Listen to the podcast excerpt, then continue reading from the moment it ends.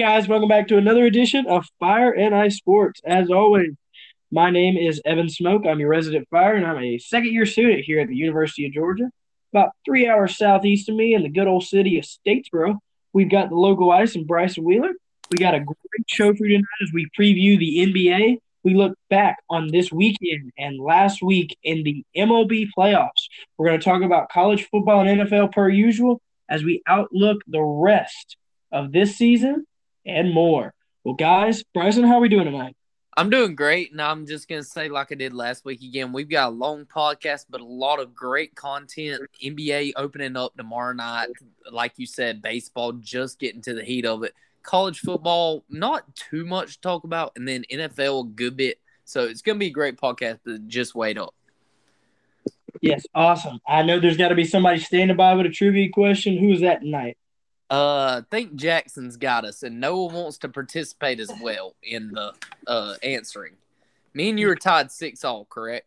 Correct. Okay, hit us, Jackson. All right, with the NBA coming up this week, Oh, I ain't getting I've it. got a basketball question for you. I give up. Here we go. The infamous question: How many teams did Shaq play for? All right, all right, all right, all right, all right, all right. Six. Six. Bam. I don't know. I was just randomly guessing. I couldn't name one outside the Magic and Lakers. Magic, Lakers, Cavs, Celtics, Suns, Heat. Heat. Okay, fair. enough. All right, so you're up seven six. Um, l- let's jump into some baseball real quick. And the first thing I want to say, one word, Joctober. Joc Pederson has been a heck of a pickup for the Braves and is kind of carrying the team in the postseason right now. He he in uh two of the games in the first series was the only offense that we had, and he had another huge homer last night. He's just been carrying us. Another guy who's been really good for us has been Max Fried, and he outdueled the Dodgers bullpen yet in game one. So, what are your thoughts on those two players right now? Well, Max Fried has always, you know, been a great pitcher, but we kind of expected him to level up into that ace role with Mike Soroka out for the whole year. He's done a phenomenal job with that. I know Charlie Morton's had a great season, but Max Fried has had a quietly but very stellar. Uh, I guess this would be his third season in the. Um, but we very appreciated a Max Fried. You know, looking back on that deal, uh, he was in the Padres deal that sent. I'm pretty sure Melvin Upton out there. Yeah, Uh, I think it was him and Kimbrel. Yeah. So, you know, I think it was a good trade off for the future. Uh, definitely like the Max Fried I'm seeing right now. And, I, and I'll, I'll come out and say it. I was very wrong about Joc Pederson when we made that trade at the deadline. I thought we gave up on Bryce Ball a little too early for, you know, a kind of nothing piece. And, you know, he had that really good run at the beginning, and then he went quiet for a couple weeks, and now he's just roared back. So, you know, hit and miss, but he's definitely come up in the clutch. So I will take back all of my words that I said about Pederson when we made that trade initially. And I think someone else who's doing really good for us is Eddie Rosario. We could talk a little bit about that as we move into game two. Yeah, and I agree with that. And the thing about the Joc Pederson trade, I remember when it happened, I I wasn't too high on Joc, but I said that was kind of the piece we needed. We just needed a power bat in the middle of the lineup.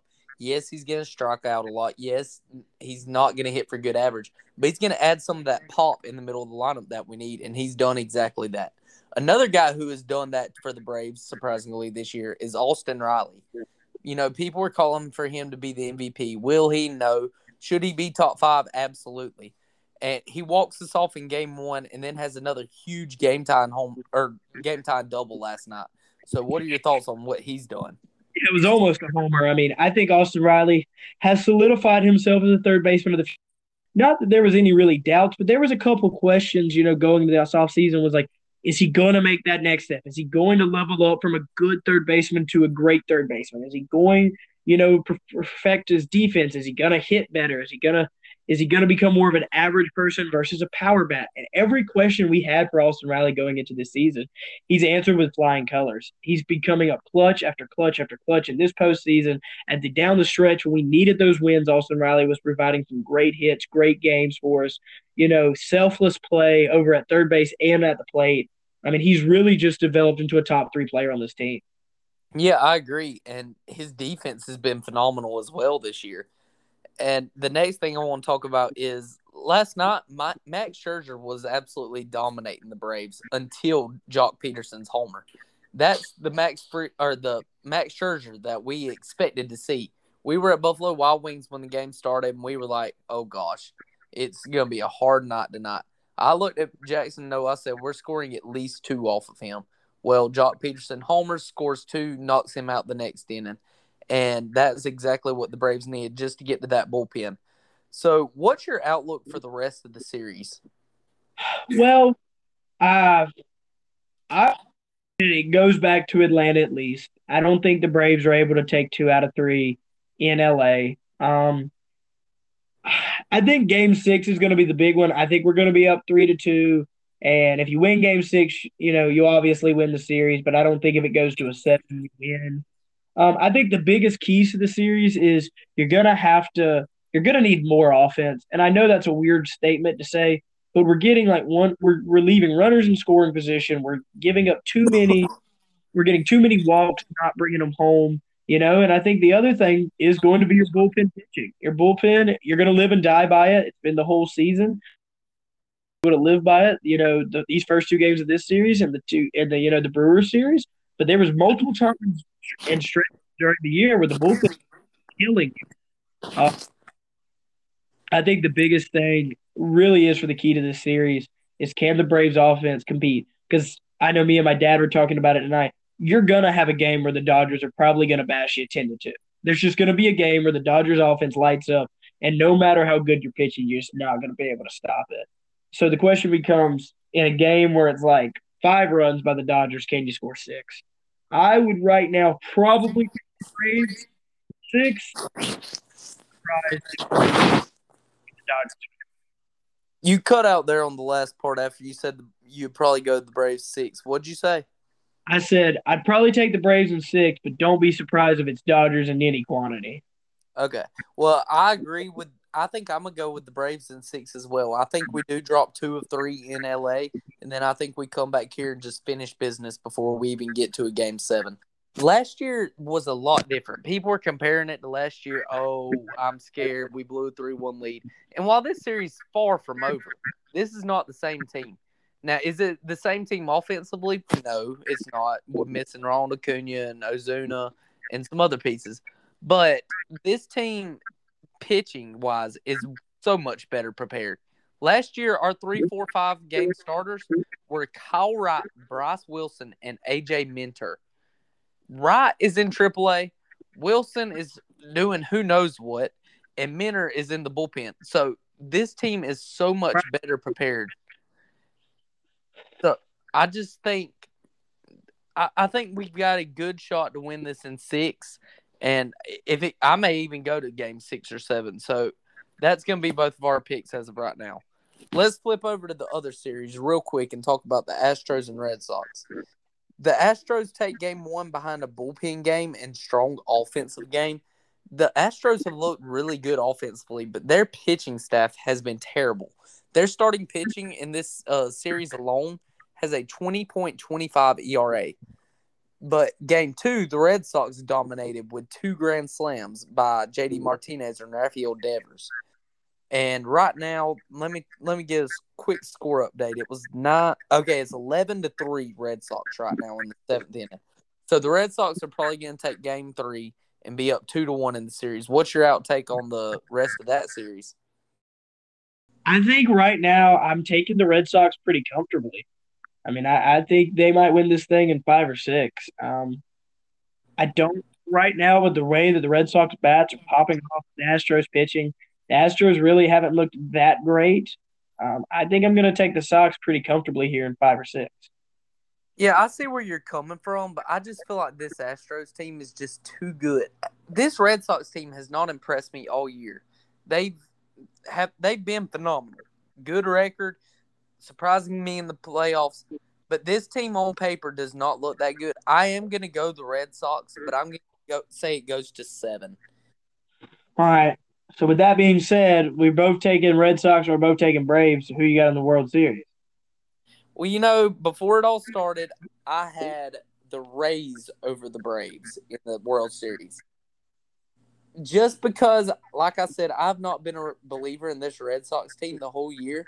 I'm to take the Braves. I think that we get it done. Yeah, I don't like that. I mean, that makes most logical sense. I just I don't like it. Like I don't. Yeah, I just I'm not a believer in this Atlanta team. Like, and maybe I'm wrong because maybe the most Atlanta championship ever would be a team that don't deserve it. Like I mean, the Hawks almost did it. So I mean, why can't the Braves?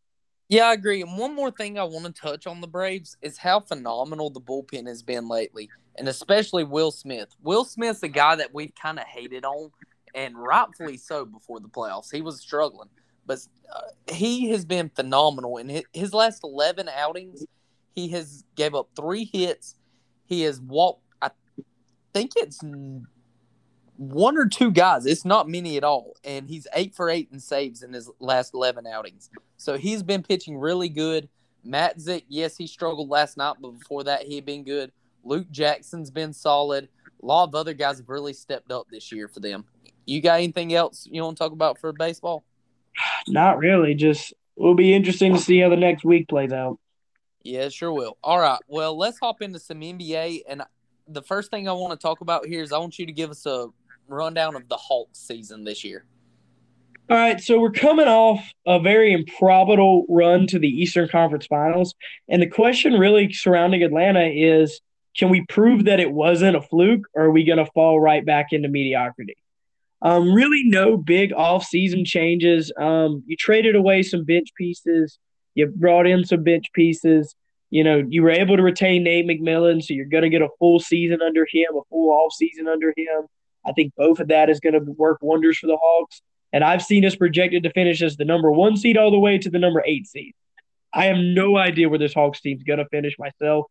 Um, you know, I think I can say that I think Trae Young finally makes an All NBA team this season. I think he's very deserving of it. You can't tell me he's not one of the top 15 players in the league the way he was playing, at least at the end of the year. I expect that to continue.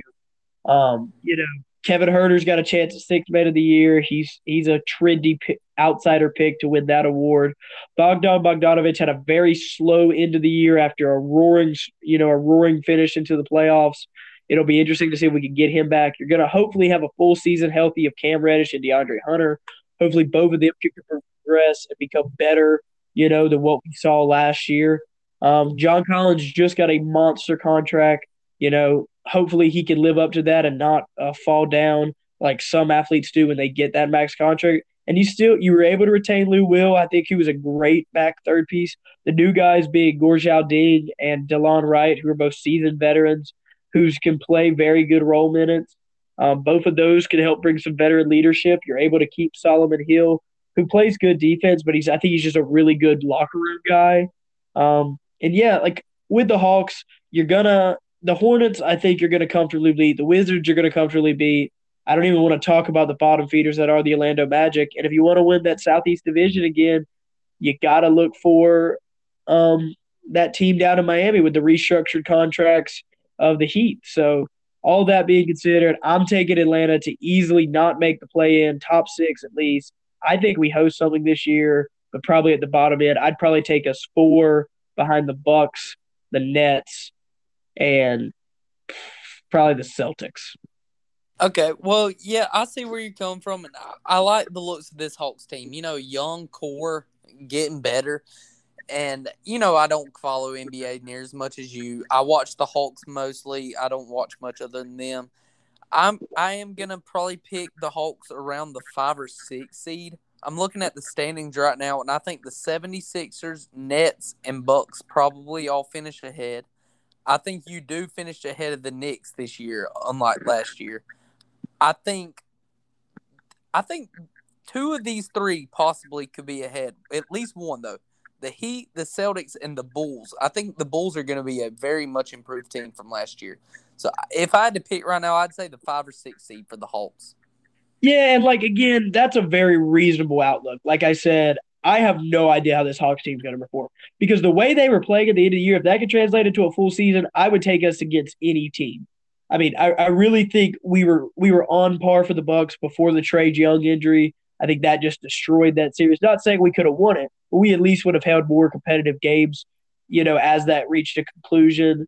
Um, I think we were just playing really good, but that also could have been a very fluky year, and and I'm very much aware of that. So it'll be interesting to see how we come out versus Luka Doncic and the Mavs Thursday night. Um, hopefully, I win tickets to that. I put my name in a giveaway, so fingers crossed. But you know, I I'm going to be interested to see how it is, but I I feel very confident. Trey, but I'll just say one thing about the Hawks team. I think Trae Young finally gets the recognition he deserves. He should definitely have been an All Star last year, like he was two years ago. He's definitely going to make that nod, and I think he finally gets on his first NBA All Team. Maybe not first or second, maybe it's third, but he'll make a team. All right. Well, do you have anything else you want to run over NBA before we uh, jump into like a championship preview? Yeah, I mean, I think the 76ers are a dumpster fire right now with the Ben Simmons news. Even if he comes back, there's going to be some separation and stigma in that locker room. I think the Heat and the Bulls are very much improved, you know, with the Heat adding Kyle Lowry and some other role players, and the Bulls practically revamping their entire starting lineup. I'm very interested to see how the Cleveland Cavaliers work with literally like 17 big men on their roster. I think Collin Sexton and Darius Garland are the only two guys that are considered non big men on that team. Boston's going to have a very interesting outlook. You know, without a true point guard, can Marcus Smart step up to be a starting level? I think the rebuild in Toronto could go, you know, anywhere from a seven seed to the 15th seed. Um, interesting to see how Cade Cunningham and Jalen Green work. There's a lot of points I'm excited about this season.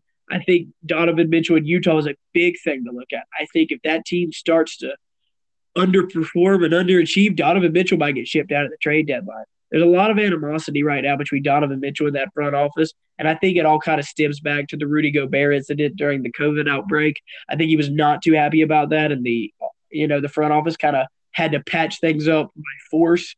I don't think Donovan's ever really healed from that. And after, you know, repetitively losing when they're supposedly the number one or a top seed, it's kind of getting to him. Um, and it really depends on how are the 2012 All Stars, I mean, the Los Angeles Lakers are going to perform. And the Phoenix Suns, can they come off their high and return and compete, or was that a fluke as well? Out of all those things, I think there's a lot of storylines to watch. And I think the probably the biggest, I know I just said the biggest, probably the biggest, is to see how Luka does in Dallas because I think Luka might start to get some itchings to leave if this season doesn't go well. Yeah, he's the odds-on favorite to win MVP at the moment at plus five hundred. So that's going to be interesting to see there with him. Okay, well, give us a championship preview. Who are who do you think will be in the NBA Finals right now? All right. So everyone wants me to say Nets Lakers. They're the odds-on favorite. I'm not going to disagree with that. I I don't know who would be there, but I'm calling it now, and they don't make it. One of them doesn't make it, if not both, because I think both teams have serious problems. The Lakers are old as dirt. I mean, I know they're very good and they're very talented, but they're old as dirt. And I just don't know if that team can really go through an 82 regular season and then a full playoff run. And I don't know if they're built for it. I don't know if Russell Westbrook's going to work well next to LeBron James. I don't know if Anthony Davis can stay healthy. I don't know if the entire bench cannot break a leg every two minutes and have to be sent to the nursing home. In the Nets, there's multiple problems. They lost a lot of role players from last year's team. They did replace them with some seasoned vets, but those seasoned vets have not had really productive minutes. I mean, people like Lamarcus Aldridge is coming out of retirement. There's people like Patty Mills who's going to do really well, but he might have to start because Kyrie Irving decides he doesn't want to take a vaccine or report to practice or play in games. I mean, there's a lot of animosity between that front office and Kyrie Irving right now. DeAndre Jordan, uh, he's gone now, so they're really going to have to find a true center. Is Nick Claxton an everyday center up there for the Brooklyn Nets? Paul Millsap's up there. Paul Millsap hasn't played meaningful minutes since he left, uh, you know, Atlanta in 2016 or 2017. I mean, there's a lot of holes in both of these teams. Yes, they're the most talented teams. Yes, they have really good coaching. Yes, they probably have the two best players in the league. I just don't think both of them are going to make it. So you're going. Who who were your two teams that you're going? I don't. I don't know. Like I, I have no idea. I mean, I think out of the East, you could definitely see the Bucks. You could definitely see if Ben Simmons can come back with a jump stock, the 76ers are stocked for it. I'd probably take the Bucks as the second best team out of the East, and I'd probably take the Nuggets as the second best team out of the West. But I, I don't think this I don't think this season as is as you know cut and dry as people are making it out to be in preseason predictions. I think it could be another wild season, just like we got in 2020. Yeah, I agree with you. And Jackson, do you have a pre championship preview for us? Absolutely. Well, like like Evan said, the Los, Los Angeles Lakers are old as dirt, but those old as dirt players uh, are pretty good, if you ask me. Well, some of them. I will say this: every every time Russell Westbrook, the past what three four years, every single time he's played with a star, they've been an MVP candidate. Think back to OKC with Paul George, top three in MVP votes. Then he plays at Washington, Bradley Beal, what top four, top five in MVP vote, MVP votes. Plays in Houston, uh, James Harden, top five in MVP votes. Wherever he goes, he just makes everyone else better around him, and that's why LA winning the ship. And I don't know if it's going to be the Nets or Bucks in the Eastern Conference or that's who I have in the Eastern Conference, but I don't know which one I'm gonna pick. As of right now, with the Kyrie situation, I'm gonna take the Bucks and the Lakers in the finals. But if you told me the Nets sweep the playoffs, I would believe you. Yeah, well, I'm right there with Jackson. I'm gonna go ahead and say pro- my preview. I-, I went with the Bucks, Lakers as well, and I'll probably take the Lakers to win it all as well, just because, like he said, what, adding Russell Westbrook's huge to this team. I understand LeBron's aging, but he's still really, really good, a top five player in the NBA. And Anthony Davis, while he has his health problems, when he's healthy, he's a top three player in the league. He just has to find a way to stay healthy. So that's going to be my preview. Noah, do you have us one? Yeah, I'll make it um, short and sweet. The Nets beat the Lakers in six. All right, he went the easy way out. All right, but Evan, do you have any more on NBA? Watch out for the who was I gonna say? Watch out for the watch out for the Warriors. That's what I was gonna say. Watch out for the Warriors. That team could be sneakily good. I don't think they're championship good like they were, but Klay Thompson coming back, Andre Iguodala coming back, another year of what seems like prime Steph Curry. Um, Andrew Wiggins is still out there. Um, Jordan Poole's looked masterful this preseason look out for the Warriors. They definitely could be a top five, top four seed in that West and make some runs. Well, I like the additions as well. Moses Moody and was it Jonathan Kuminga who was their second draft pick? The two best picks in the lottery. Thank you. You get a, yeah. a James Wiseman. You know, yeah. Take for two years to just add three great players to an all star cast. Don't forget about Iguodala. Yeah, what Jackson said. All right, well, let's jump into some college football real quick the first thing I want to talk about is Georgia wins handily over the Wildcats. You know, Kentucky called a late time out there to make it a little closer than it probably should have or was. Is a 30 to 13 win. Stetson Bennett looked good again. What are your thoughts on that game? Well, I'd like to begin my segment on the Georgia Bulldogs. don't have Jordan Davis, Jordan Davis on your Heisman ballot, you should immediately throw out your Heisman, Heisman ballot. Jordan Davis is a freaking monster. He's the best defensive player in the country. I don't care what stats he has or doesn't have. The dude will kill any defensive player you want to put next to him. I understand defensive players don't win the Heisman, but if the Heisman is truly the best player in the country, Jordan Davis has to be at that ceremony. He blocked two kicks alone Saturday, had multiple tackles for loss. He pressured Will Levis every time the dude took three steps back. Jordan Davis was everywhere on the field as someone who was at the game. He is just a monster. I would like to begin with that. Second, Kentucky is a piece of trash for calling that late timeout. I understand that you're trying to create some, what do you want to call it, fire and say that you can play with this team, you know, trying to score for your boys. There's one second left. You're down by 23. You don't call the timeout. It was a little crappy, you know, maybe not classist, but it was a little crappy. Stetson Bennett looked really good. Thankfully, you this was the first game all year. I feel like you got out without any injuries. The dogs keep rolling. We go into the bye week trying to get healthy, and we set up a great matchup with Florida and Jacksonville in two weeks. Couldn't be prouder of the team this past weekend. Stetson had a couple questionable throws, but then he immediately would create with a dart, you know, or a 30 yard bomb that was perfectly placed. Him or JT can take control of this team um, and lead them to a national championship, I feel like. I'm just very, this is one of the first games where I left the stadium and felt we might have something here. Well, I'm going to disagree with one thing you said. look, I'm the biggest Jordan Davis fan there is, and I'm a Florida fan. I think he's an absolute freak of nature. I think he should go really high in the NFL draft. He reminds me a lot of Kenny Clark for the Packers, but I don't think he should be on Heisman ballots. I'm going to say for two reasons. One, the stats, like you said, but two, Jackson, was it you that told me he only plays on 30% of Georgia's defensive stat? Uh, defense time? Noah. He only plays on 30% of Georgia's defensive snaps. I don't think a Heisman should do that. Now, look, he is a freak of nature. Like I said, I'm a huge Jordan Davis fan. Love the kid. He's a great player. But just you only play 30% of snaps on one side of the ball. I don't think you can be considered for the award. Well, well, well, that number might be true. Uh, the last two games that I saw of Arkansas and Kentucky, he had to be out there for at least 60% of the plays, at least. Well, that well, it was before the Kentucky game. He said it, but that's that's what the stat was. All right. Well, let's jump into another topic. Alabama bounces back. Bryce Young goes for 348 and four touchdowns in a 49 to 9 win over Mississippi State. This is the Bama team we expected to see this week. It's also the team we expect to see at A&M as well, though, and we did not get it. Do you think this Alabama team has woken up?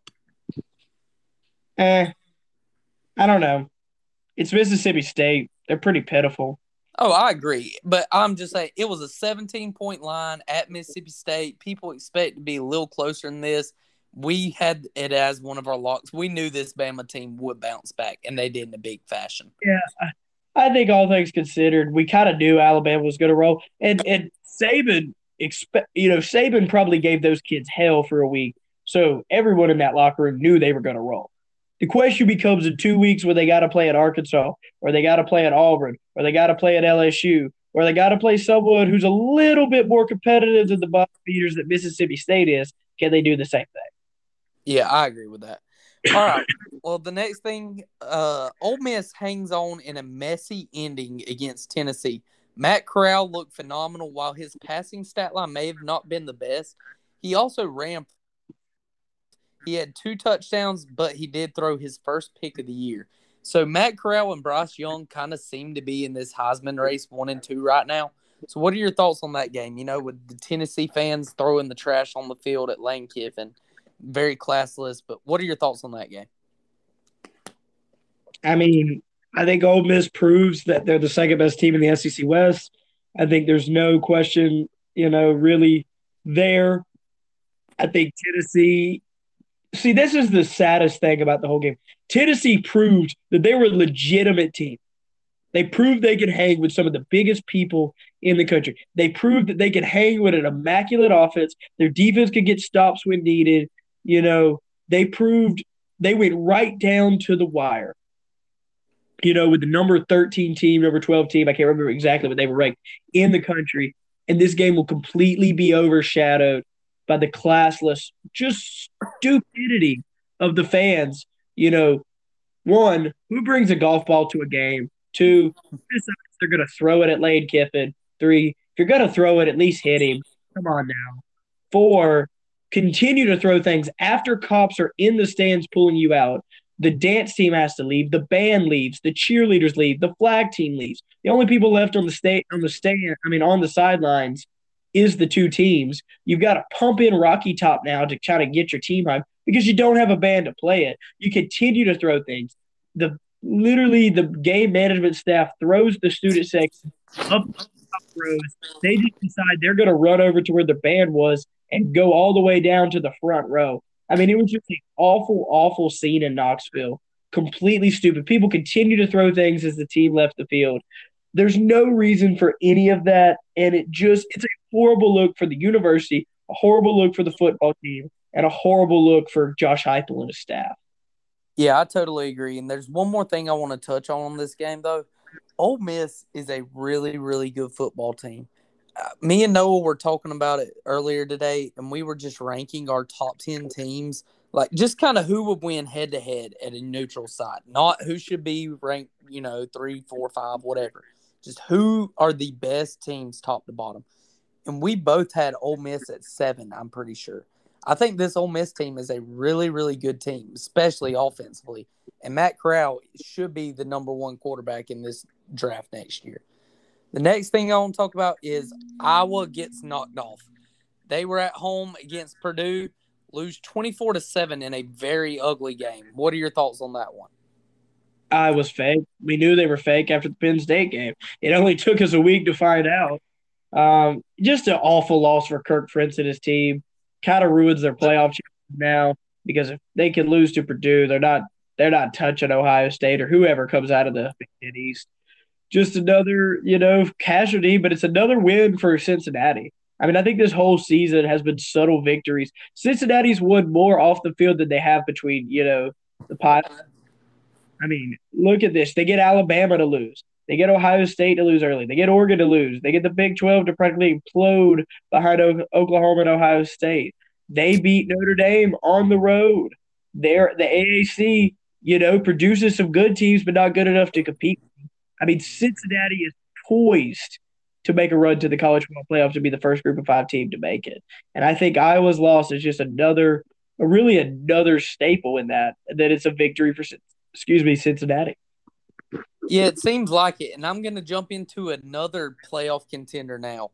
And it is Oklahoma dominates TCU under Caleb Williams. Caleb Williams impressed in his first game as a starter. Went for 295 and four touchdowns. Also had a 41 yard rushing touchdown as well. this Oklahoma offense was the one that we expected to see under Spencer Rattler that we did not get. TCU is a really good football team, and the line was about 13. They ended up winning by 21. So, what are your thoughts on this new Oklahoma team? TCU's awful. Like, they're just atrocious. So, like, I I need to see. The biggest thing was is how Caleb Williams do in Bedlam because Oklahoma State just beat Texas after Texas should have beat Oklahoma. So the real question will be how can Caleb Williams perform against a good team? Because I think Oklahoma State's a really good team. And I think the winner of that game will probably have to beat the team they beat in Bedlam, probably the Big 12 championship game. I think we had two iterations of Bedlam, but I, I don't feel confident about either of those things. Like, yeah, Oklahoma was probably going to make the playoffs, but outside of Cincinnati, I think they get blown out by a Georgia and Alabama or an Ohio State because Oklahoma's defense is not good. It's, it's just not. And their offense is very powerful under Caleb Williams in that one shot we saw. But like Ohio State is a really good defense. Alabama's got a pretty good defense. Georgia's probably got the best defense in the country. So none of those Oklahoma does not scare me when it comes to the national championship contention. Yeah, I agree. Maybe not with the national championship, but you know, two, three weeks ago, we didn't see this team as a playoff contender exactly, just because we didn't see that firepower. I think we may get that firepower now under Caleb Williams. And the next thing that I'm going to talk about, little sadder subject for me, Florida has an embarrassing loss at LSU. And I'm going to say one thing: we have to make changes now. I'm going to go on a little rant right here. Look, Dan Mullen does not need to go. All Florida fans on Twitter and everywhere else are calling for his job. I don't understand that because I keep asking, who are we going to realistically hire that is better coach than Dan Mullen? I've not got a single answer that I like at all. I mean, yes, you may could say Luke Fickell. I kind of like that. But I honestly think if Dan Mullen was let go, we would go after Brian Johnson, our offense coordinator from last year. And I don't think that's an upgrade at all. But look, changes do need to be made. Todd Grantham has got to go. His contract's up at the end of the year. I don't see any way he's back next year. I think he needs to go now. You're going to wait till the end of the year. That's fine. Our linebacker coach needs to be gone. Our offensive line coach needs to be gone. You need to bring in recruiters. You need to bring in people with firepower. I was watching some a clip of some Dan Mullen interviews. 2018, he had it was we lost a bad game to Missouri, but he goes into the press conference and just is very powerful, emotional, like really trying to rile up the team, and it ended up working. 2019, kind of the same thing. 2020 and 21 have seemed to be a lot different Dan Mullen that we've seen. We've not seen that fire in him. And I think we need to get that fire back. Does Dan Mullen need to go? Absolutely not. Changes need to be made we've got to get some better coordinators. We've got to recruit better. And I am going to say one thing. If I do see Emory Jones roll out against Georgia as our starter, I will start calling for Dan Mullins Jones, Dan Mullins job. That that will just throw me overboard. Anthony Richardson looks so much better.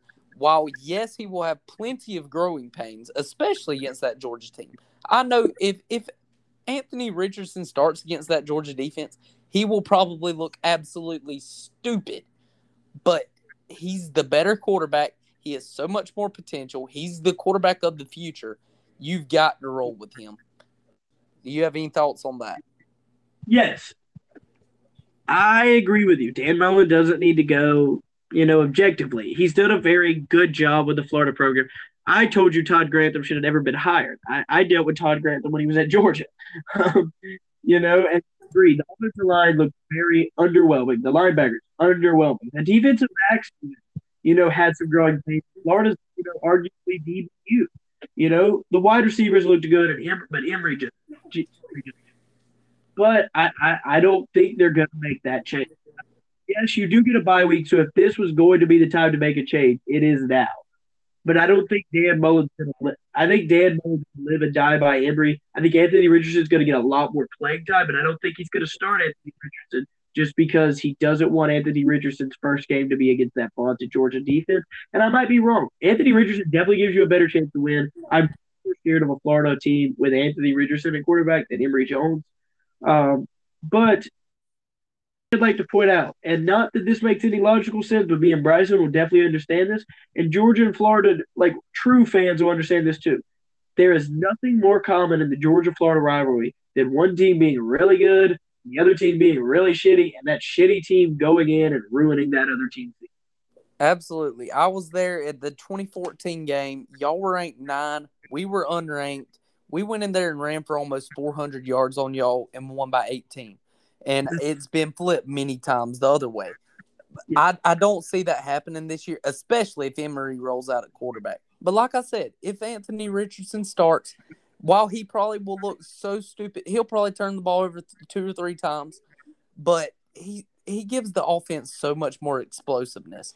He's a while Emory is a really good runner, Anthony Richardson's a bigger guy and he runs faster than Emory, but he just seems to process defenses a lot better than Emory does.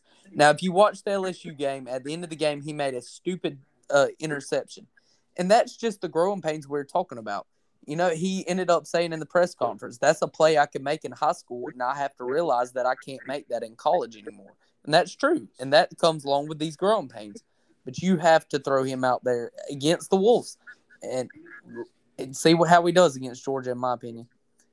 The next thing I do want to talk about is Ed Orgeron is out at LSU. And me and you were talking earlier. So, who do you think should be the coach at LSU? Should be, or I want to see? Should be, and then, well, I guess whatever you were saying earlier. All right. The coach that should be the coach is Joe Brady. There's no question. It's the obvious answer.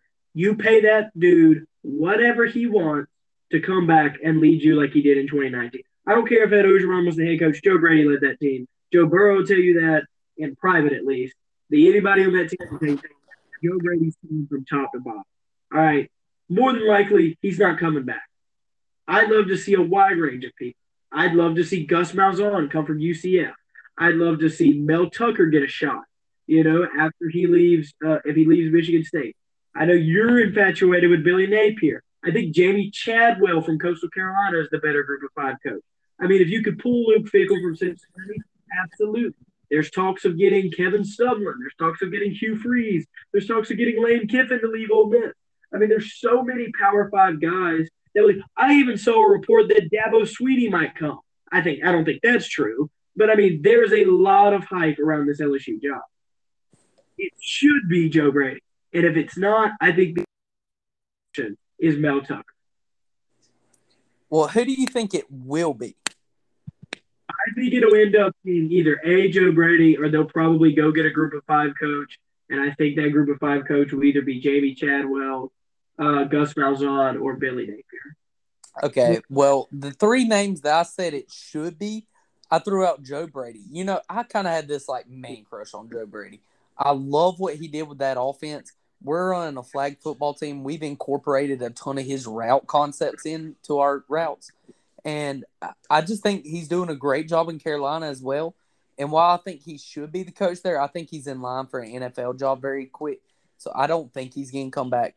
Luke Fickell's another name that we both said. Cincinnati coach. Great coach. I think it'd be a great hire. Think he could do great things there.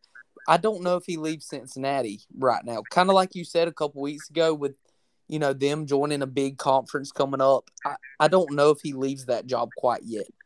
The last name that I think it should be is Kellen Moore, the offense coordinator for the Cowboys. He's leading arguably the best offense in the NFL. And while once again he may be in line for an NFL head coach job coming up, I think he would do great things there, run a great offense, former Boise State quarterback. I think that would be a great fit as well. But I think it will be Billy Napier, coach for Louisiana Lafayette. I just think, you know, the ties with the state of Louisiana, you know, the young, just fiery coach. I think he'll be able to recruit well there. I think it'd be a good fit, and I just see that happening. Yeah, and while Billy Napier probably is the top line to go, I'd love to see Gus Malzahn get another shot because of his offensive firepower. With an already vaunted defense that LSU is known for, LSU lives and dies kind of by their offense. And I think Gus Malzahn can make that more of a continual thing versus a every other three years, you know, type of run. And I think Jamey Chadwick, Coastal Carolina is a very underrated coach. I mean, he took an awful program and has turned them into a top 15 team Com- consistently. This is two years now that the Chanticleers have done this, you know, without fail, without problems. They're still defeated, just like they were last year until the end. Coastal Carolina is going to do really good, and Jamey Chadwell is going to have his phone ring eventually. All right. Well, let's jump into the NFL real quick. And there's one thing I want to touch on right now because the Titans just beat the Bills in a very, very good game. And that was the last point that I had made on my NFL part. And I said the Bills Titans game should be a fun one tonight. Well, it was very fun. Trust me. Derrick Henry went off for 146 and three touchdowns as he proves that he's the most valuable player on the Titans. I'm talking to you, Noah. Yeah, he's the most valuable player on the Titans. And they win 34 31 in a quick, close game against the Bills. What are your thoughts on that one? The Bills are, are mystery to me. You know, I mean, they play well, and then they lose close games they shouldn't lose, and then they win big games they shouldn't. Look they shouldn't look bad against, and they look good against teams they shouldn't look good against. I mean, the Bills are just such a confusion. I'm a big believer in this Bills team. I called for Josh Allen to lead the team to a Super Bowl meeting years ago that you had. I that I hope you know turns out right. Um, I just Derrick Henry is having a monster season. He's on pace for the MVP, Offensive Player of the Year, whatever you want to give to him. The Bills, I'm just more worried about the Bills because the Bills, this is their year. They should be AFC champions. There should be no one close to them. And then they're just playing down the competition, it seems like. Yeah, I agree with that. And the next thing I want to talk about is a team who picked up their first win on Sunday morning. Trevor Lawrence looked really, really good and impresses in their first win. He goes for 319 and a touchdown. So, what, what are your thoughts on that one? Well, I'm really glad he can look good against his future home stadium. You know, that's always a great thing to do. Um, my biggest thing is I'm glad the Jags broke their losing streak. The Dolphins are awful. The Jags are awful. Jags haven't won on American soil in over 400 days. We'll figure it out as the week goes on game's kind of a wash. I am glad that Trevor Lawrence did look better. They really needed that win after, you know, the tumultuous, you know, couple past weeks with Urban Meyer. So just good win for the city, good win for the team, good win for the soul and morale, but I don't think it's anything, you know, for more to come. Yeah, I agree. I just kind of want to touch on that just because Trevor Lawrence finally looked good. He'd been struggling all year, but he looked really good that game. The next thing I want to talk about is former Georgia Bulldog Matthew Stafford impresses in huge fashion over the Giants. He had 251 yards and four touchdowns in a 38 to 11 win. But I want to talk on one thing. Why is Daniel Jones in the game with three minutes left, down 35, after he just barely could walk off the field because of a concussion last week?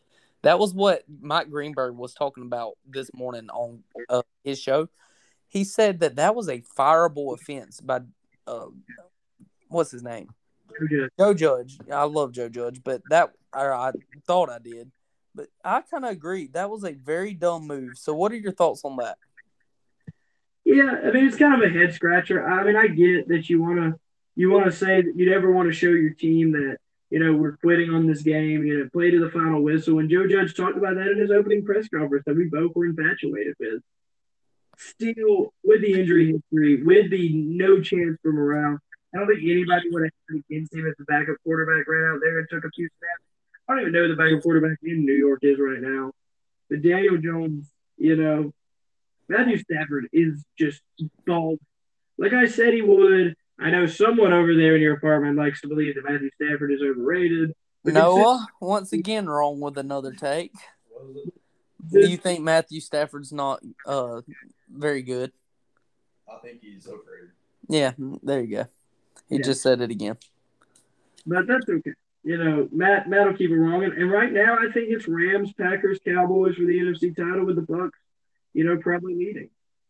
Yeah, I agree. And the next thing I want to talk about is the Ravens shockingly pummel the Chargers as the defense dominates up front, led by led by Calais Campbell, Justin Madubuike, and at linebacker Patrick Queen and Justin Houston. Justin Houston's a Georgia boy. Uh, Patrick Queen from LSU, you know, the young player looked really good. Madubuike and Calais Campbell looked really good up front.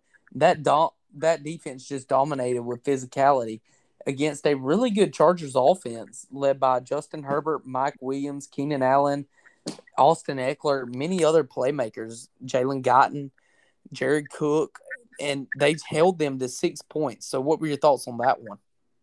Yeah, the Ravens are for real. Uh, I'll go ahead and start saying it because I know some people don't want to. This team is really good. They got a legit shot to return to the Super Bowl this year. Especially, you know, Steelers aren't good. Browns are hurt. Bills are playing down the competition. Chiefs look vulnerable. I mean, AFC. I mean, not the AFC West. I mean, they just beat the crap out of the Chargers. The AFC South is awful. I don't care if Tennessee beat Buffalo tonight. They're not good. Um, yeah, the Ravens have got a legit shot to make the Super Bowl. Yeah, I agree. And what Harbaugh's doing there with the coaching job is great because they have 16 players on the hour right now and are still doing what they're doing.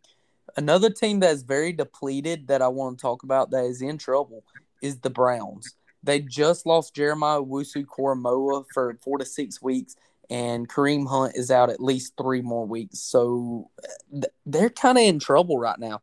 They're three and three. This was a team that we expected to be a lot better. Baker Mayfield does not look like that quarterback that we expected to see this year making strides. So, what are your thoughts on the Cleveland Browns? I mean, yeah, Baker's hurt too. I mean, there's a chance he doesn't play Thursday. I mean, we might have to start Case Keenum, you know, in that Thursday night football game. There's a lot of things wrong with them.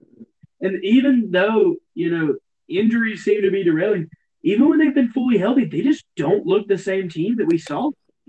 I don't I don't know if you know playing in full stadiums is getting to them. I don't know if the pressure is affecting their play, but they just don't look like the same carefree win now team that the Cleveland Browns were at the end of last season. Yeah, I agree with that. And while we've never been exactly Cleveland Brown believers, we expected to see that step this year and, you know, see them win 11, 12 games, make a playoff run. And I don't think we're going to get that this year. The last thing that I want to talk about is this Cowboys offense is absolutely legit. The defense still needs work. Micah Parsons has looked good. Trevon Diggs leading the league in interceptions, but they still are missing quite a few pieces on the defense. But the offense is really, really good. Dak goes for 445 and three touchdowns. CeeDee Lamb went for 149 and two touchdowns. And that was the most yards a Bill Belichick defense has ever given up. So, what are your thoughts on that Cowboys offense? Yeah, but this is probably the worst defense that Bill Belichick's ever had. I don't I don't know. I mean, the the Cowboys are proving me wrong more and more every week, but I'll continue to say I'm just not sold. I mean, the Cowboys really haven't played a phenomenal team yet. But in the NFC East, they're not going to have to. They're probably going to cakewalk to the playoffs. Not going to lie there. But I mean, once they get against the, the Rams, the Packers, the Buccaneers, they're going to have to play a little bit better than what they're playing right now if they want to move past that guy. Yeah, I agree. And uh, do you have anything else you want to talk about for football? Not really. Go Falcons, I guess. We didn't lose this week. Hey, that's always a positive. Plus, All right. Well, I want to end end the show with giving a hot take for the. I want all of four of us to give a hot take for the NBA. Do you have one for us? Uh, come back. All right. Either of y'all got one yet? I got one. All right. You were talking about uh, Andrew Wiggins a little while earlier, and you were talking about uh, his contract and everything. And he's on a massive contract right now with the Warriors, and I don't think he will be playing as well as his wallet will be looking. So he will not be on the team by the end of the season. I'll say it right now. He will be traded, and the Warriors will cook up something. Favorites. Okay. Very interesting. All right. Noah, you got us one? I got us one spicy one. Oh gosh. So Luka Doncic, he's the MVP favorite right now. He disappoints heavily, and he does not make an All NBA team, and the Mavericks do not make the playoffs. Okay. Okay. We got two pretty spicy ones so far. Evan, you got us one yet? The Wizards are going to be good. I think Bradley Beal's going to rally, rally around his team. I think Kyle Kuzma's going to blossom really well. I think Spencer Dinwiddie's going to have a phenomenal season right next to Bradley Beal. I think you're going to see some great play out of Rui Hachimura. I think you're going to see Deni Avdija play really well. I think the coach that they hired is going to do great. I think the Wizards are going to sneak into the playoff and win the play-in. Um, I think they're going to get to play a full series this year, and you're going to get to see some great young talent that the Wizards, you know, have. They're going to finally turn into the people we always thought they would be. Yeah, I- could see that. Um, I'm gonna come up with a pretty spicy one here. I think, you know, like I said, I don't follow basketball too much, so I'm kind of just going off off the wall right here. Josh Giddey wins Rookie of the Year. Six eight international guard going to win Rookie of the Year. You heard it here first for OKC. Bryson, I don't want to get political, but did you pick him because he's white? No, I just I saw him on my uh I had a sleeper league draft, you know, like where it goes over the years and I saw him late in the draft, snagged him. I started looking him up. I fell in love with him. We're going Josh Giddey, rookie of the year.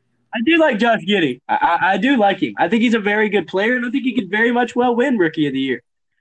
Well, to be fair, I couldn't have told you what team he played for before my draft, but so I just wanted to go hot. He's going to have all the playing time he needs. Also, do want to say my hot. Well, I don't remember exactly what my hot take was last week, but either two weeks ago or I talked about it to one of y'all two. I said that Ed Orgeron would not have a job by Sunday night, and while I was kind of wrong, I was kind of right. He still does have a job, but we do know that he is fired by the end of the year, and we knew that by Sunday night. So I kind of got that one half right. I'll see Kyrie Irving continues to refuse to take the va- the uh, vaccine, so he puts on a fake arm and he gets shot in that, and then he takes it off and throws it away. I can what see it. I, I'm down for it. All right. Well, anybody got any closing words? Go Braves! No. Something four. Sons and four, go Braves, chop on, baby.